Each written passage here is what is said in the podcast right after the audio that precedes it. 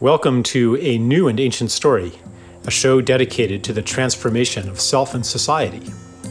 We're moving from the story of separation to a new story of interbeing. We explore it all technology, spirituality, agriculture, healing, economics, politics, ecology, relationships, education, because the changes that are gathering today will leave no aspect of our world untouched. For deeper engagement with these ideas, join our community at newandancientstory.net. So here I am, Charles Eisenstein again, uh, today joined by Julio Olalla, who is a legend in the coaching world. We're both at a conference here, and uh, here, of course, everybody knows what coaching is. Some people might not even have any idea or only a vague idea about what coaching is, but I don't even know if we'll, we'll talk about that. Um, boy, I don't even have a good intro. Um, I mean, you can. I'm not going to do the bio, the Yeah. bio, biography thing. You can look them up online. Um, but um, Julio is someone I really like feel deeply speaks my language, um, and someone who makes me, who reminds me that I'm not crazy. um, today, I'm just going to jump in with with Yeah. invitation. Um, you spoke a lot about uh, gratitude today. How did you learn about gratitude? I cannot call a specific moment or issue, but I, my sense is that I learned it from my students. Because one of the things that has happened, and it did happen today again, is that they come to me to say, I'm so grateful, I'm so grateful, I'm so grateful. So in some moment it was impossible not to listen to the word. And um, w- what does it mean?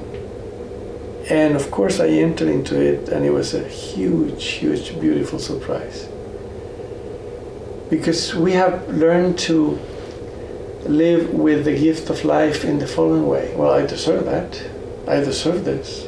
And I deserve that. And I work hard for it, so I deserve it. But the question that came to me when I thought of that is deserve what? Do I deserve the children I have? Mm-hmm. Or I should say simply, wow, well, how grateful I am for their existence. Do I deserve my wife? Or I should simply say, I'm so grateful for her to be there. Do I deserve my students? So, in some moment, any pretense of deserve, deserving disappear. Which is kind of the opposite of a lot of kind of New Age teaching, which says that you're supposed to affirm your deservingness. Yeah, You know that, and but like, what about accepting it even if you don't deserve it? Yeah. You know, like, did I did I work really hard to deserve my health and being Yeah. able to breathe and having the sun shine? Like, is that do I get to take credit for the sun? You know, It would be a little pretentious, wouldn't it It would. Yeah, for, for me, the, there's some easiness. For instance, when people are grateful and come to me to say thank you, I truly appreciate that. And at the same time, I believe that the gratitude goes to something a lot bigger, of course, than myself. Um, so I take it, I hold it, I'm honored by it, and at the same time, I think it goes to a higher place for which my job is to simply listen and articulate. So I just had a thought here. Yeah. Um, you know, you, you talk about a lot of the same things I do about changing our deep mythology. Yeah, Um, so I was just thinking thinking about gratitude, and in the kind of standard um, scientific worldview, hmm there is actually no cause for gratitude No. because the forces of nature and the events of life are fundamentally random. yeah, Therefore, anything good in this world has to come through our efforts. Either that or you're just lucky.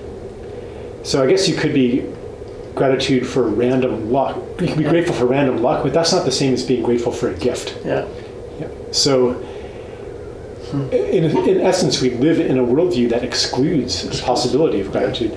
Well, actually, ima- imagine I am grateful for the air I breathe, for the water I drink. I walk into a room in my home and I turn on the, the, the faucet and water comes. Is this a miracle. Mhm. And I take it absolutely for granted. If, wow, and I said, you know what? This precious is, is phenomenon, this precious water is just there. How can I not be grateful? Well, I can say I work hard to deserve it, but come on.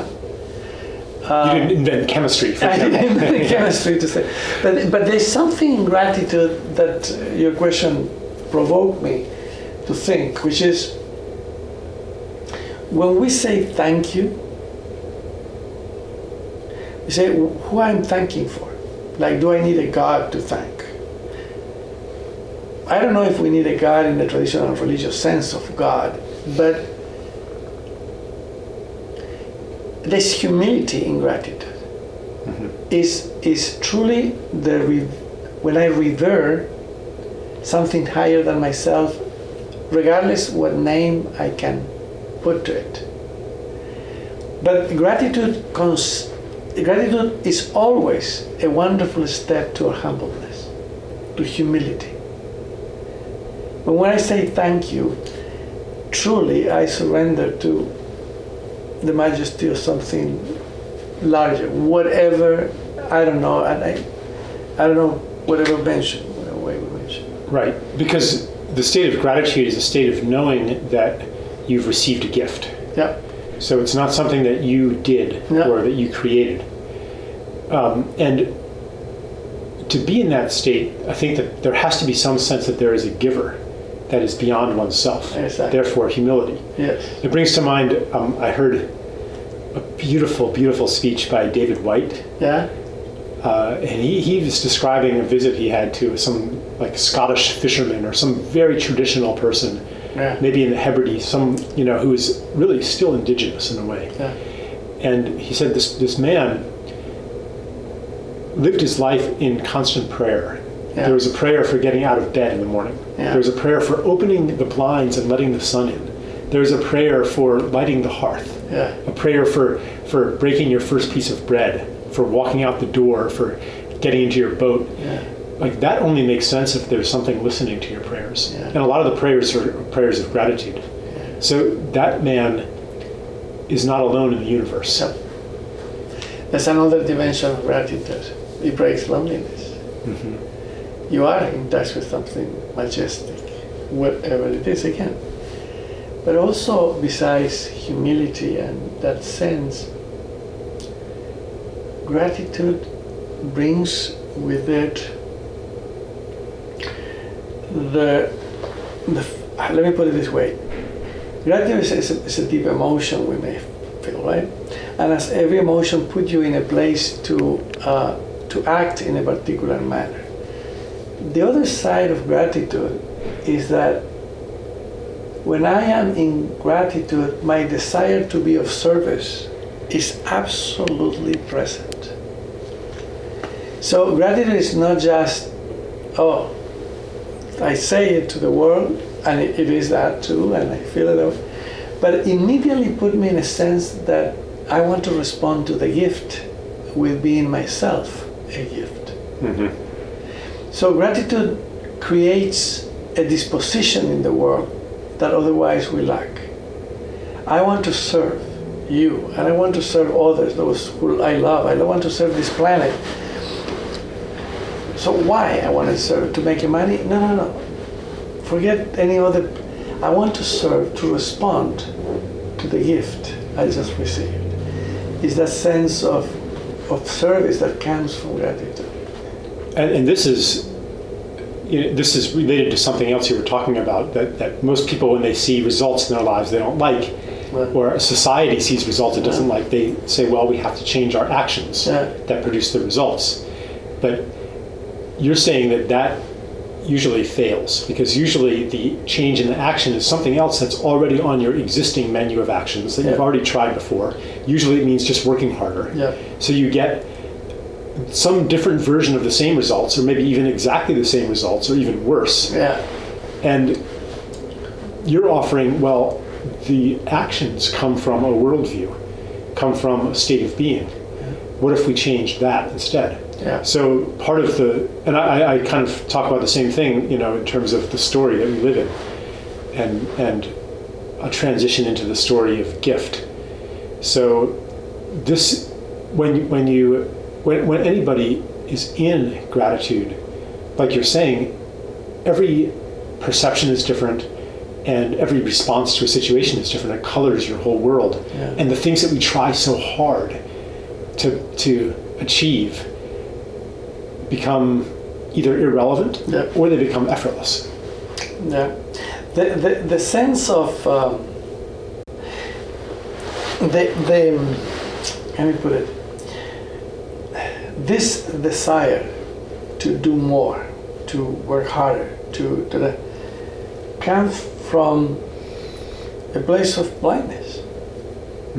See if I don't like my results, as you were pointing to. Let's do something. I'm gonna work harder, more hours. Da, da. But if my view of the world doesn't change, I am trapped in a pattern.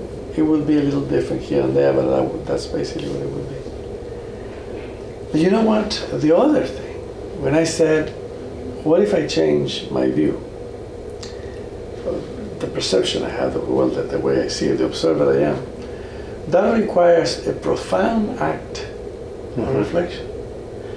Because first of all, most of us are completely unaware that we are observers of a particular kind. We think I see because the kind of guy I am.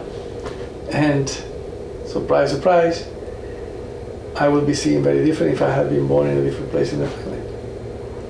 But in any way, that, so the, the fact that we don't go to other place to change our result is not because we are not intelligent or nice or anything. It's not coming from any particular intention. It does, it does come from blindness. We, what else? I need to do something different. But the we, we are so taken by the drift in which we live that we don't, it's not even part of our thinking to get out of the drift. And that act, the profound act of awareness of the drift in which I am caught, which for me is transparent, by the way. What else is there? Right. Seems like reality itself. It, it reality itself. It's exactly that. It's reality itself. So what are you asking me to move to what? Well, this brings up a- an interesting point. Uh, I think that what you're saying can bring people to um, a, a- a readiness to see in a different way, but they can't actually see in a different way through an act of will. Yeah. Something has to happen to them. And that thing could be a breakdown in their lives. Yep. Um, you know, it, I mean, usually I think it happens whether for individuals or society. It happens when the old story just isn't working anymore. And, and when it's not working anymore, not just automatically something else comes up. Hmm. Sometimes, and very often is the case, there is a collapse. Mhm. And we need to come out of the ashes again. Because if the act of reflection, for whatever reason, is not present or is a possibility, then life will hit us with a big stick Mhm. before we even move to something else. And actually, that's my concern with the situation of the present civilization. Yes. But then on the bright side, often after that big stick hits us and things fall apart, on the other end of it, we realize, you know, that wasn't as bad as I thought it would be. Yeah, What seemed like the worst case scenario yeah,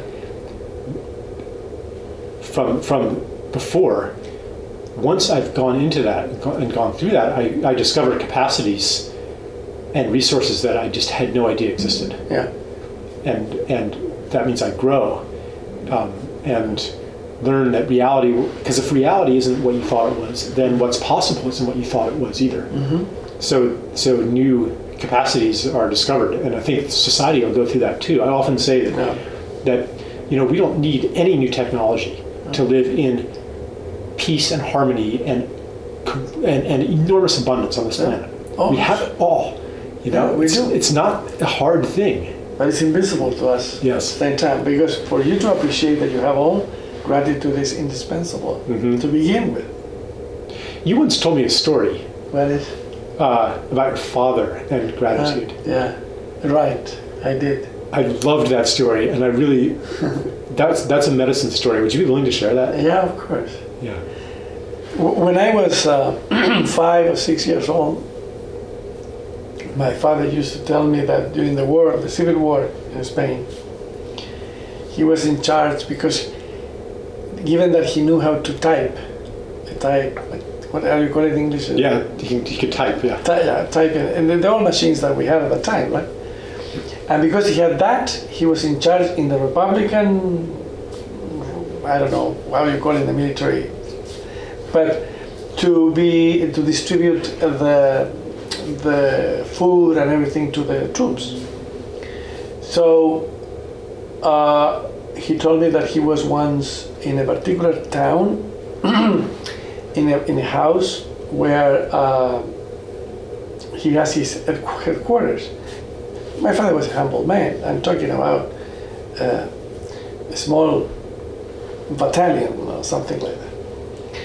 But food disappeared. They were surrounded by the Franco troops. Nothing coming came in to eat, and uh, my father said that there were days not eating, and they began to eat rats and began to eat whatever they could. Uh, and he told me, You have no idea, son, he said to me, what hunger is. So he told me the following story then that one day he was in the place and he had reserved, saved a piece of bread. And the piece of bread was hard like a rock because he eat a little bit every day, just but he was so scared not to have anything that he kept it, kept it, kept it. Anyway, and, and in a moment, a woman from the house that was across where he was crossed the street and asked him, Mr. Olalla, I need your help. My father is dying. I have nothing to give him. Please, do you have anything for him to eat because he's dying? And my father thought of his piece of bread and, and he was in this horrendous thing. His anger was enormous.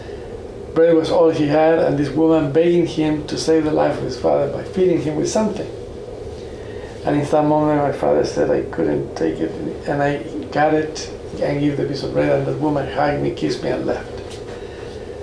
And he said, That was it, my son, and, and I don't know why I did it, but my anger, my hunger was so big and so forth. But anyway, it was an act, and that, he told me that story. When I was 19, I went to Spain with my father. And uh, we rented a little car, and my father guided me to drive through areas where he fought the war. And suddenly we arrived to this little town near Santander, and he said, That's the town where the story of the bread happened. Ah, I said, Let's say, my father said, Let's go. And we start running. I said, Wow, this is the house where I was when the story took place. So we went to the house. Of course, the house was inhabited by some people and so forth. But by, from outside, my father looked, and it was, of course, an old house. And, and he said, "Gosh, I remember this and that. And do you recall the story?" I said, "I recall your story, father." And suddenly, across the street, the door is open, and a woman came out. And the woman walked toward us, and she said, "Are you Mr. Olalla?" My father said, "Yes." Do you remember me? my father said, I don't know exactly. He said, Do you remember when I came to visit you because my father was dying and you gave me the bread? And my father was, Take it. And she hugged him in front of me. For them, I had disappeared. They hiked for I don't know how long. And that day, I understood gratitude from a place that I never imagined it would be like that. That's the story, my friend. Hmm. And I cannot remember the story without being touched by it. Thank you. You're welcome. When I hear stories like that, I say it's a medicine story. And I have the feeling that that, that choice that your father made mm-hmm. to give that bread from the rational, causal, linear standpoint, that was an insignificant act. Insignificant act. Given the deluge of suffering that engulfed Europe starting at that time. Right. You know, one piece of bread to feed one old starving man. What influence could that possibly have on the tides of history? But another aspect Yeah. of my being knows that that was a significant act Yeah. that ripples out through the uh, underground parts of causality Yeah. through invisible you know it tugs on invisible threads that that that shift the whole universe Yeah. and it's it's it's almost like those events are almost set up that way to be in the moment to seem completely hopeless Yeah. you know completely inconsequential and it's just you and that person and this choice just a bare naked Yeah. choice but actually those are those decisions are more important than anything Barack Obama Yeah. could do publicly Yeah. yeah What is amazing about something like that is that that story, first of all, happened when it happened. But the story lives in me, and through me, it has given food for the soul of so many people who have heard me telling the story. So, independently of anything else and without any other intention, Mhm. the story does its work every day yes constantly in ways that the only place to look is magic. Absolutely the magic of life, which, from a rational perspective, is nonsense altogether, but I enjoy the magic of it. So this is before we were talking about the impossibility of changing one's worldview or the possibility of um, knowing the things that were beyond the scope of one's knowing through will. Um, and and I mean I, I, I often think about about how any teaching becomes people try to make it into a formula where the separate self accomplishes something. Yeah, So then the question is, well, how does one change? Mm-hmm. If not mm-hmm. by making a project of it. yeah, And one way is to receive stories like this. yeah, You hear this story, and you are not the same. yeah, Even if you never make a declaration or a vow or a quote intention, yeah, you are not the same because you've received this story. yeah, And you will make different choices. I mean, maybe the effect is small for some people. yeah. For some people, it might be big. But you will make different choices just because you've received this thing. Oh, definitely the story uh, for me means so much. Um, the fact that I have in my in my memory the the scene of those two human beings hugging in silence after 30 years of the event, 30 years after. And among them there was something, a connection that was bigger than what we sometimes achieve in a whole life with anyone. Um, the, the, as I said, the magic of it, and how that story shifted me and allowed me to do what I do. In other words, the story, as you are implying, or I understand from what you said, became a school of a, of a different sort. It, it, it truly was a place for learning. eh, Beyond any planning, beyond any idea of achieving anything. It gives me a sense of this uh, hidden intelligence in the universe too. That's Just- magic. Like how how you know who arranged that that this incident would happen, Mm. that your father would tell you the story, that Yeah. you would then go to that that that town, and that woman would look out her window just at that moment Yeah. and recognize your father, Wow. and that this would be instrumental in you becoming, um, you know, a founder of the coaching movement, and and and bringing. I mean, like,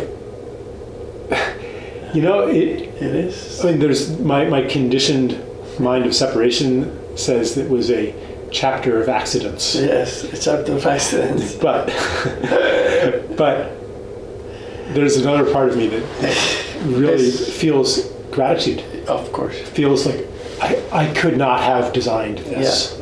I could not have written such No. a story. And and non, the magic doesn't stop there if we keep looking at this.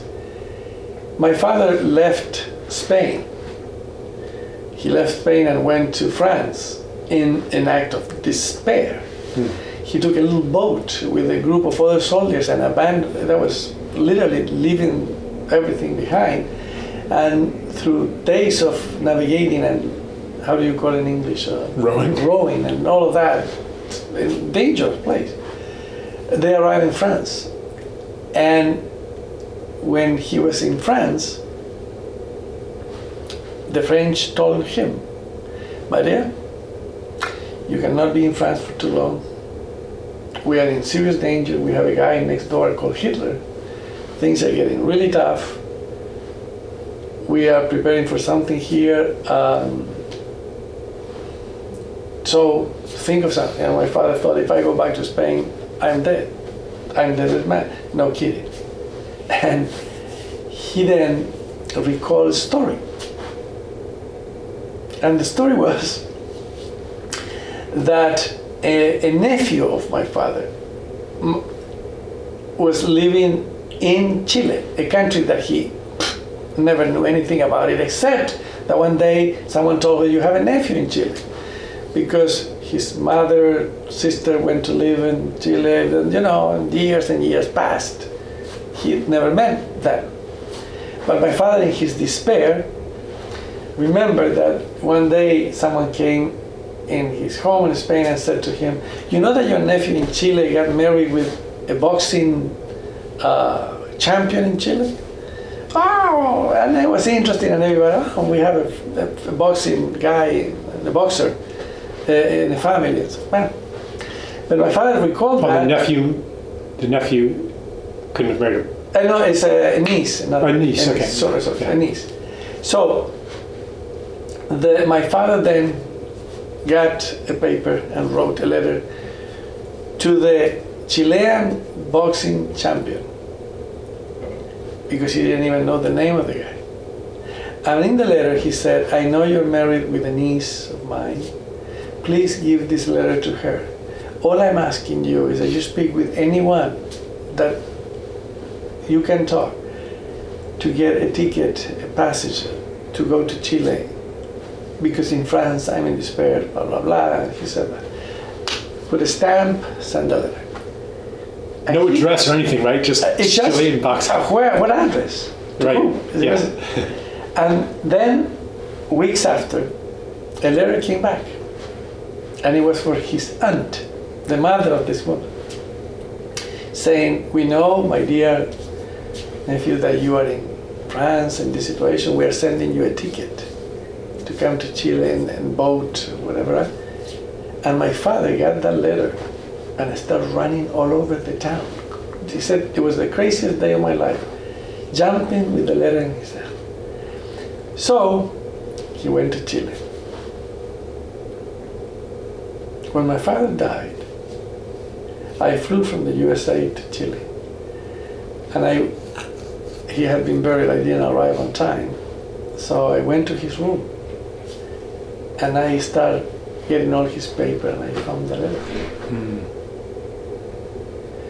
And the letter is in my home.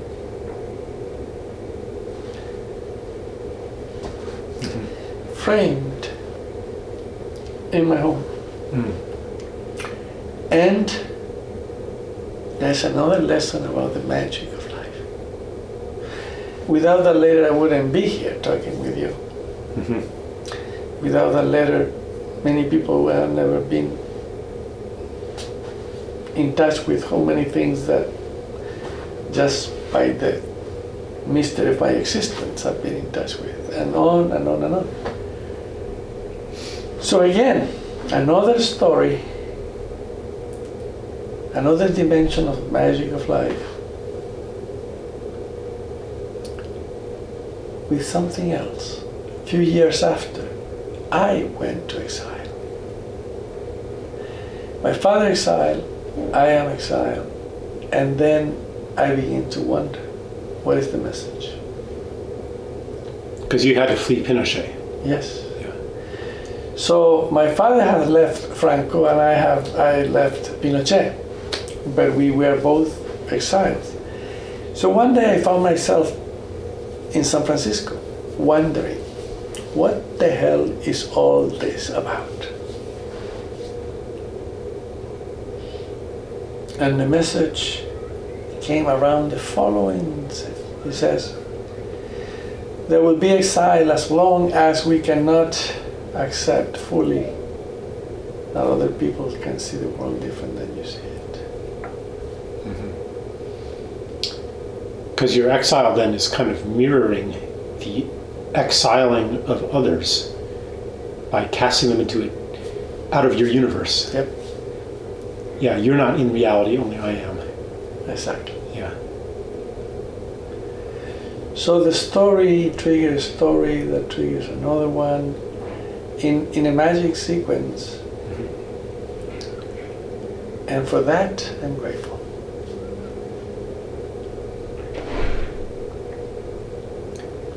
I often uh, speak to people who are in a pretty profound state of despair over the future of the planet Mm-hmm. and and how hopeless it is. And they might think that I'm naive um, for being optimistic. Yeah, And it's not that I dispute any of their evidence, yeah, um, but it's that they're ignoring something. yeah. And the thing that they're ignoring is this kind of magical intelligence. This, um, yeah, this intelligence to that is within the events of our lives and um, that you could dismiss as like like the the the mind of separation has an explanation for that.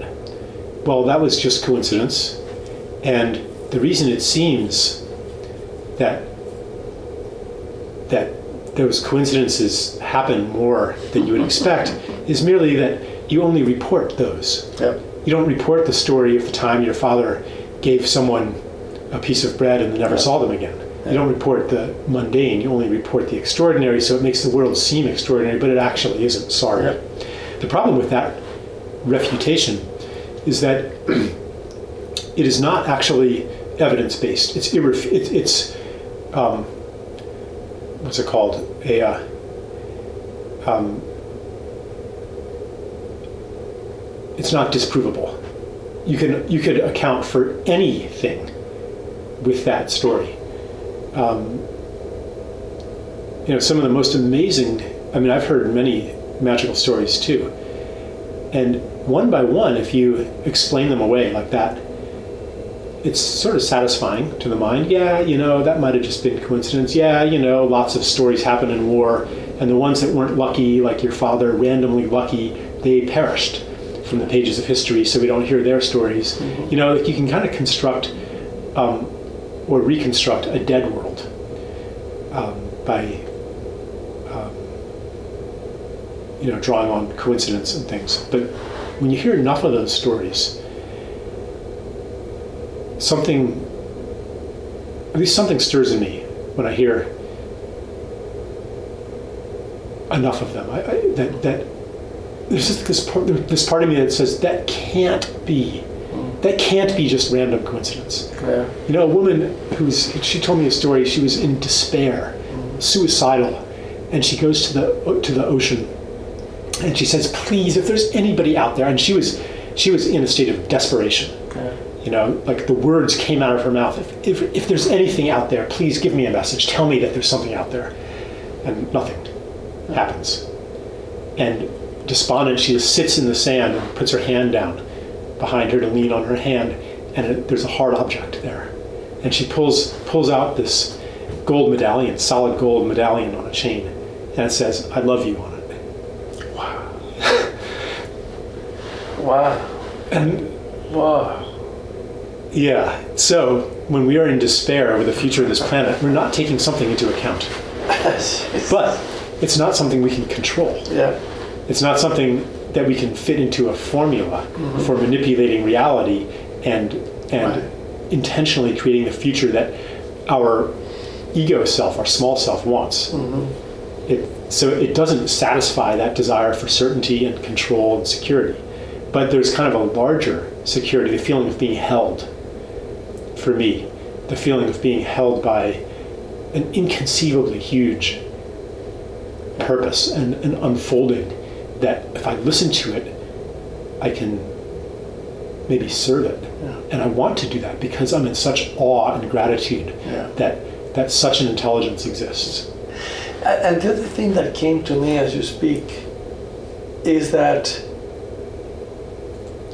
when we have restricted in our thinking, the rational thinking, materialistic thinking, so forth, uh, we, we don't look at reality from other perspective because, come on, guys, we got science, we know better. It's time to give up about all this nonsense and tal. But we do that because we have access now to the truth. It's just a matter of testing, and Right. there you go. So the price of holding now, quote, an access to the truth is that the voice, the multiple voices of the universe now are mute. We don't listen to them. And therefore, this magic disappears. But if we look at existence in itself, the act of just existing, not as human being, everything existed. That is not explained by the chemistry or the physics of any anything, at least is room to begin to think that all our thinking is insufficient to deal with this mystery. So that gold medallion that says, I love you, belongs to a place that the logic, the sequence, the testing, and all of that begins to be insufficient. Yeah. I mean, of course, you can say, well, obviously, somebody dropped that on the beach, you know, they took it off, they were going swimming, something Yeah. like that. Of course, But that explanation doesn't invalidate anything. anything. Yeah. It's not the point. It's not that we're saying that it magically uh, teleported there. Yeah, You know, it's just the confluence of circumstances. yeah. The, the fact that we have stopped listening to the universe, to nature, and so forth, has created in us going back to the issue of solitude because there are no other voices, only human voices, no other voices, which and remember our friend who spoke about the fact that we can only be human when we are in contact with that that is not human. That that in some moment when we stop truly walking in the trees, not to analyze the composition of the tree, but rather to be with them, there's a different knowing that takes place there's a different message that we can listen. But those walks are now less often done, and therefore those voices are not feeding who we are. And uh, for me, the expression I use is that we stop being in touch with the magic of existence. And I don't know if the word is magic, mysterious, I don't know, it doesn't Yeah. matter. But wonder, awe Mhm. is gone. And those little stories, or big stories, depends how you judge them, bring back awe. at least being brought, they, they bring back questions all new that we need to ask that will feed us. It doesn't matter if we answer them or not, that's not my point. But it's going back to the fact that what is this phenomenon called existence? Is that explained by any of that? What, what truly is this beyond all the stories we can invent? Why we grew so, so dramatically arrogant about what we know? How did we get there? In which moment we develop such an arrogance that now we have the way to go there, to the truth, and that is above anything. Well, what, what was that? In which moment?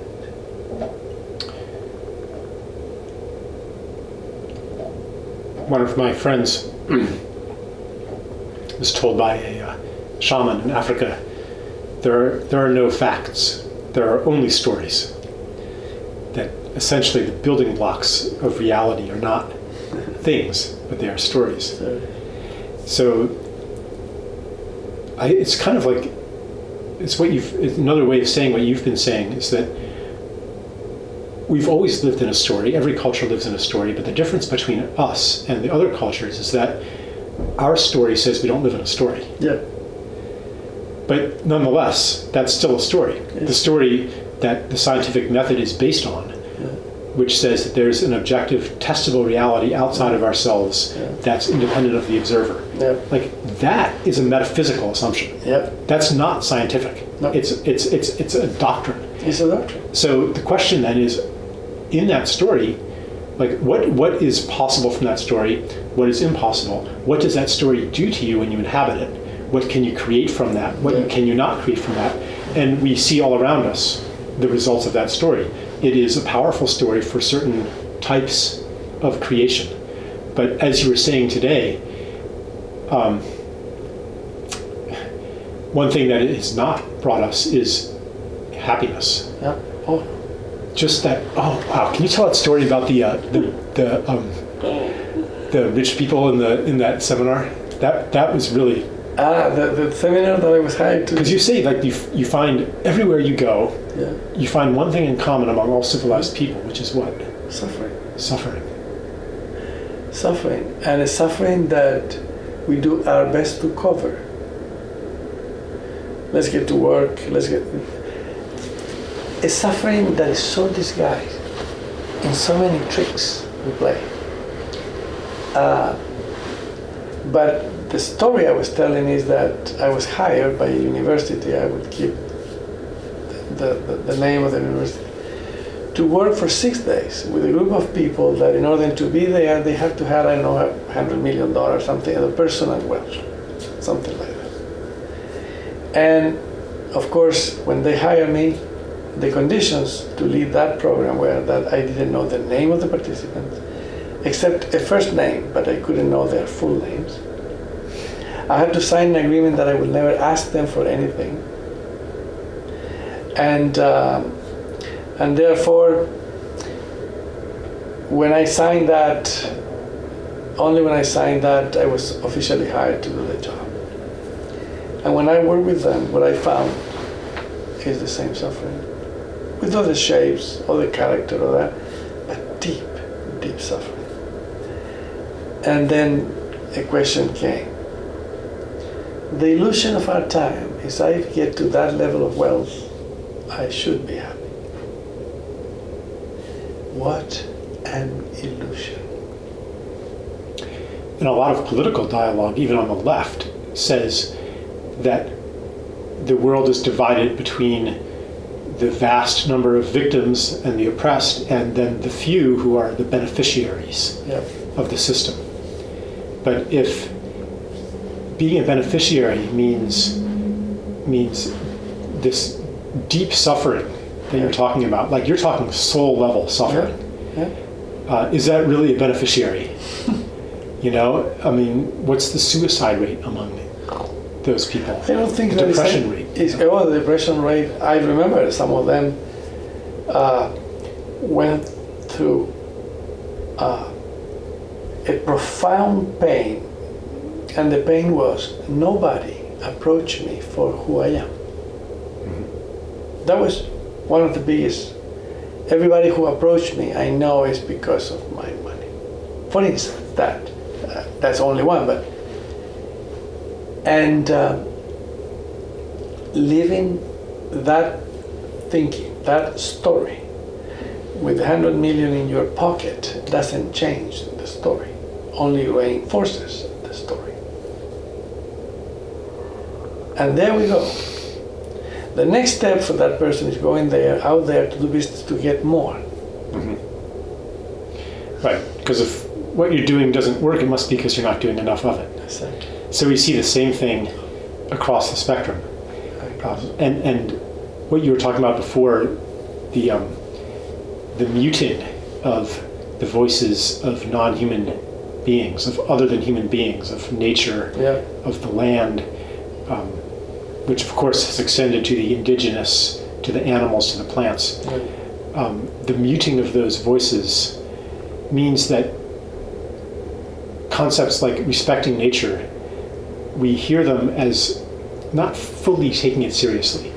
We hear them kind of as these poetic tropes. Yes, exactly. But ultimately, what is there to respect when it's just a bunch of building blocks? Yeah. So, really, respect for nature, the scientific or the rational programmed mind says, well, really, what we mean is more cleverly manipulating these building blocks so that we don't destroy ourselves. These resources. Resources, yes, resources. So, you know, you, you look at, at, at you know climate change policy and stuff. It's about reducing a measurable number. Called greenhouse gas equivalents. Yes. Uh, that and and the solution then is you know that that it's like you were saying. It's a change of action, Yeah. but it's not a change of perception. It's A change of perception. Well, there's level after level of it, Yeah. and one level is happening. I'll give it. I'll, like we have to give credit where credit is due. The level of like the old perception that we don't depend on nature. We can end endlessly engineer substitutes for the resources that nature gives us. That story is falling apart. Yeah. But the deeper story is still still needs to fall apart. The deeper story that nature does consist of resources, that it doesn't have its own beingness, intelligence, voice, awareness, consciousness that is That is separated from us. yes. So we don't see that the woods are not separated from me. We are one in a bigger dance. It's only that we don't see the bigger dance. So, what is when we talk, when we listen to the voices of that, we're talking our, our own voices in some way, but in a different space and context. I am not separated from that place or the ocean or the air. I am one with it. It's only that I have the illusion that I exist by myself. But my, what is by myself?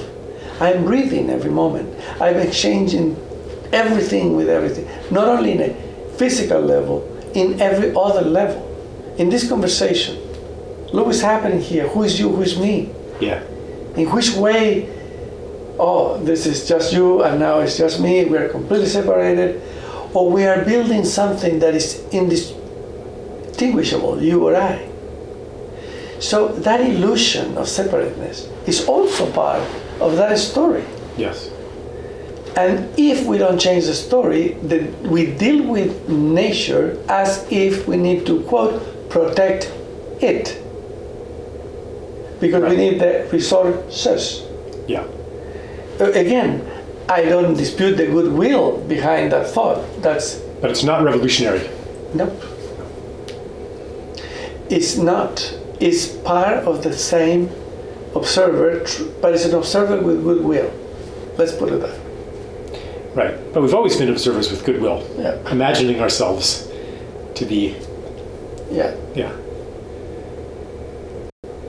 So you're uh, now 70 years old, Yes. and would you say that you are more optimistic about the future of this planet or the condition of this planet, or less than you were 30 years ago? I think I'm more optimistic. Uh, 30 years ago, and little before when I came to exile and I left, remember the, the world we live at that time was uh, the bad communist side and the good capitalist side, and that was the division of the planet. Yes. That division disappeared, uh, but at that time, Chile was moving into the bad guys. Mhm. and therefore the whole thing is for me it was hopeless somehow because of the power. We were little pieces in, in a huge machinery of power the soviet union and, and the united states and all that moved there. So, at that time my desire my biggest desire was social justice that was the top of my wishes social justice it wasn't there yet. The concern for the planet or the Right. concern, no, not yet. It was social justice, and that was it. And the social, the, looking for social justice was about accusing the other guys. Mhm. That was the, pretty much the mechanic of the. Which is the same mentality. I mean, it's the mentality of conquering evil. Yep, The world will be a better place if we can finally conquer evil. exactly. Yeah. So we were again within the same story, and the story of the Soviet Union and the story of the Americans may be a little bit different here and there, but the fundamental pieces, indisputable. Both want to grow, wants to conquer nation. Yeah. Once they believe that happiness is about wealth, one is for everybody, the other one is not so much for everybody, but sharing a little bit of it. but if you look at that, fundamentally at the end, at the bottom line, there was not much difference if you look at. Uh, this quote John Kenneth Galbraith, the economist, he said, Capitalism is a system in which man exploits man. In communism, it's the other way around. It's exactly what Right, that's what I'm referring to. It's a good quote, I didn't know it. Yeah. But but but when when the whole thing collapsed, and I found myself, as I said, reflecting on the issue of what the hell is life? What I'm doing here? Why is this dispute in which I've been involved so strongly and has what is the meaning of the whole thing? I, I truly collapsed hmm with the end of the, the Cold War, and I have to revise every presupposition I ever had, but I never saw those as presuppositions. Of course, I saw them like that's the way things were. That moment, a humility, profound humility visited me. Mm-hmm. Profound. I love the way you say that. A profound humility visited you. It's not something that you can achieve, is it? No. No. Nope. I had to ask questions from a place it was not about to accuse anyone. I had to visit history from a place of acceptance, which is different than a place of liking it or not. Is simply to accept, using Wilber's work, accept history in order to transcend it. Um, those moments when the whole thing collapsed, the whole Cold War collapsed, I wonder about that. For instance, remember that before that there was this whole thing about the nuclear. Oh, yeah. Remember it well. Yeah. Well, something there began to change, not completely, but somehow. It's an important change because the Soviet Union was, you know, that division between communism and capitalism. Yeah. That was the last time that our civilization had a really believable story of the evil other. Exactly. You know, now we, after that collapse, then we had the drug lords, and now it's the terrorists or Islam, but no one really believes Yes. no one really believes that Islam is such a big threat. Yeah. You know, it gets all hyped up, Yeah. and, and and it kind of superficially satisfies our need for a threat Yeah. to unite us. But people are not as like fundamentally terrified Yeah. Of Islam as they were of the Soviet Union. I mean, that was, I mean, I remember the map. There's the United States this big and the Soviet Union that, That big, and the nuclear missiles. I mean, it was it was full on. Wow. And so we have a crisis now. Um, uh, We don't have a bigger evil in front of yeah, us. and that's a crisis A crisis. for a mentality that runs the world based Yes. on finding the enemy. Against. And- I remember that in me. What give, gave me strength was fighting with these selfish guys Right. that the military represented and, and the, the uh, undisputably the good guys were us. Yes. And there was no way not to see that. That was clear. Of course, they thought, the same thing. Of course. Unfortunately, the same thing. exactly the same thing. So, so that's what I said. It requires a deep humility. We we had to receive the visitors of the visit of humility to truly give ourselves permission to begin to wonder, to ask new questions, to truly realize that the, the I don't know that I was facing was I don't know so large, so huge, that there was no a little place for pretense. Mhm. I don't know was brutally large. And only when the, that I don't know was established, I was able to begin to look at my learning from a different place. My learning didn't come from where it was coming before. It didn't mean what it meant before. It, had, it didn't have the shape that it had before. It was not an accusative learning Mhm. um, I had to truly rescue or maybe reinvent the meaning of learning in a way that I never ever thought before. Never. It didn't even occur to me that learning could have that dimension. hmm I want to uh, wrap up our recording soon, but Yeah. really, like that feels like a, a potent message that um, that actually fills me with kind of excitement for the future, which is be ready for a learning that is beyond anything you can imagine. Right. Anything we can imagine.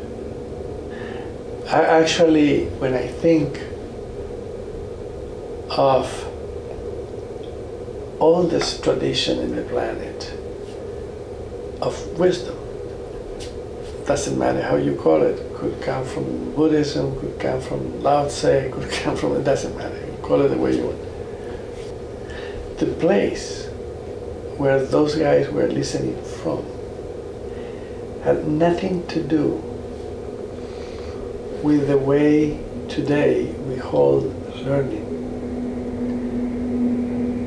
They, they were completely foreign to dominating nature, producing more stuff, gathering wealth, or anything of that sort. They were looking into a, diff- a completely different place. I'm not saying that place is the only place to look, I'm, but I said there's a message there that we must listen. Not because they now are going to give us the truth, a new, but rather a place to dwell.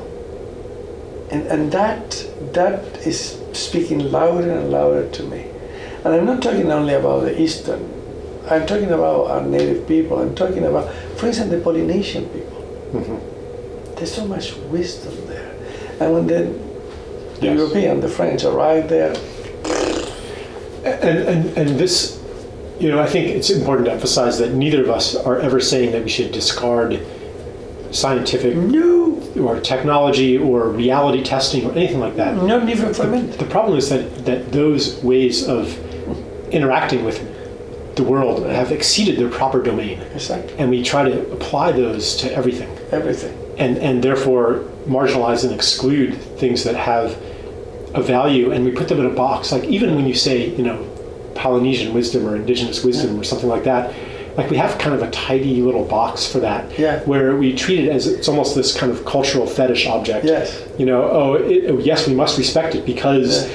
you know, we shouldn't dominate other people anymore. But but this kind of patronizing quotation marks respect is very different from receiving it at Yeah. face value Yeah. as as something no less, no more, but No also more, no no less than no less valid, no less powerful. I keep saying that constantly. I'm not saying they are better, we are worse. That's not my point. It's the capacity to listen to other voices. Mm-hmm. That's all I'm saying. And to, to, to dismiss the arrogance that we have the way to get to the truth, the only way. And we have, we're so lucky that we are the one who have that, which is called science. More than science, it's scientism, not mm-hmm. science. Yeah. Science I respect it, but scientism is the point. That religion. It's hard to listen to other voices when you have been immersed your whole life in an ideology that says that those other voices don't exist, Not exist. that you're inventing them. So, I mean, I have that. You know, if I'm in some kind of workshop and they say, okay, you know, go to the tree and put your hands on the tree Yeah. and listen to what the tree is saying to you, I know that, on, so part of me knows that I have that capacity. Yeah, All human beings do. yeah, But another part of me is saying, you're wasting your time. Yeah. If you hear anything, you're making it up.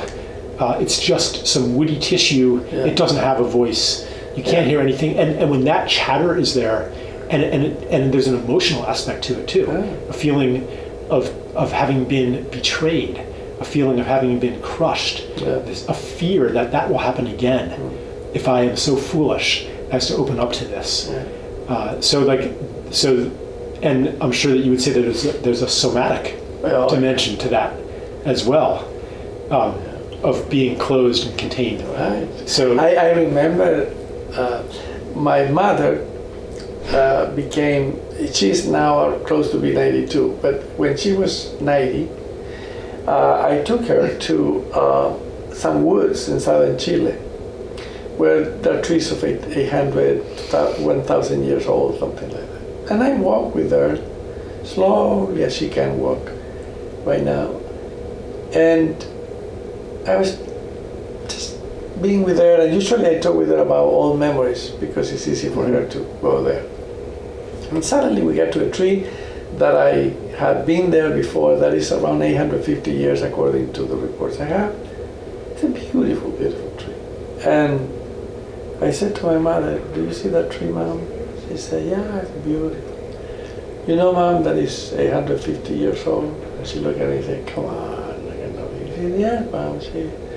So she walked to the tree and I said, Nowhere. And she hugged the tree. Hmm. And I took a picture of my mother hugging the tree. The peace in her face. The surrenderness that I saw in her. I had not seen her in, in my mother ever before. And uh, it was a silent moment. I don't remember how long she was there. She was and there. And then she separated from the tree, hold my hand, and we kept walking. But definitely in that moment, something was manifested. And, and I saw in my mother something that I had never seen before. mhm. Something majestic, that's the only way I have, took place in the most simple step of a walk. I had no idea. I don't know how to speak about that, but it was so into my heart. And when I see the picture that I have of my mother hugging the tree, it's very difficult not to move, not to be moved by it, because of the the surrender, yeah. the surrender that I saw in her. She And when I like, when I hear stories like that, "Mm, I feel the presence of an invitation from the old story that despite 30 or 40 years of work, still operates in me, which wants to kind of discount that as the self comforting delusions of an old lady Yep. uh, who's imagining that the tree is, right? Like there's that whole very, very pained Yeah. cynic. Um, and but that story is an invitation to me um, into a world where I can see the majesty Yeah. Of that. And one thing. And I get those invitations again and again and Right. again, and I think, how many times will it take for me to Step back. fully step into that Yeah. forever? You know one thing, just for you to know, my mother was not reflecting about the act of hugging the tree. She did not have story. She's not in that situation in her life where Mhm. she's building a, a kind of metaphysical story of any sort. Something called her. I have no clue because I just only told her that tree I've been told is 850 years old. That was it. And she just simply walked with me and go again. She was close to the tree, left my hand, hugged the tree, but there were no It was nothing. a primal response of her unconditioned mind. Yeah, that- it Yeah. was it was nothing like oh, okay, I want to hug a tree in order to connect with Right, right. nothing, Uh-huh, nothing, uh-huh. nothing of that. And when she left the tree, she didn't talk about it either. Yes. That's an important data point. It's an Yes. important. we- Yeah. There was there was nothing, nothing that I can say. The way, do you remember when you hugged the tree? What tree? Which she said. Mhm. But the moment, the moment I got it in my soul, watching her, I remember that I, I watched her. I couldn't believe my eyes by the peace I saw in her face that I hadn't seen probably in her own life. Mhm. My mother has another story, a very painful Yeah. one. Wow. Well, Mm. I'm, I'm, I feel grateful to the uh, absurdly unlikely sequence of events that's led us to, to Be together here. Right. and I just give thanks to that, Yeah. Me to too. that organizing intelligence. Me too. I'm very grateful of this possibility to be together and chat a little bit. And this afternoon, when we get together for the closing, who knows where we Mm. will be headed? Who knows? Who knows? Well, this has been uh, Charles Eisenstein speaking with Julio Olalla, founder of the Newfield Network and a dear friend. You've been listening to A New and Ancient Story with me, your host, Charles Eisenstein. To engage more deeply, you can join our community on newandancientstory.net, where we have live chats, forums, meetups, and all kinds of other tools for collaboration. If you want to find out more about my work, then visit my website, charleseisenstein.net.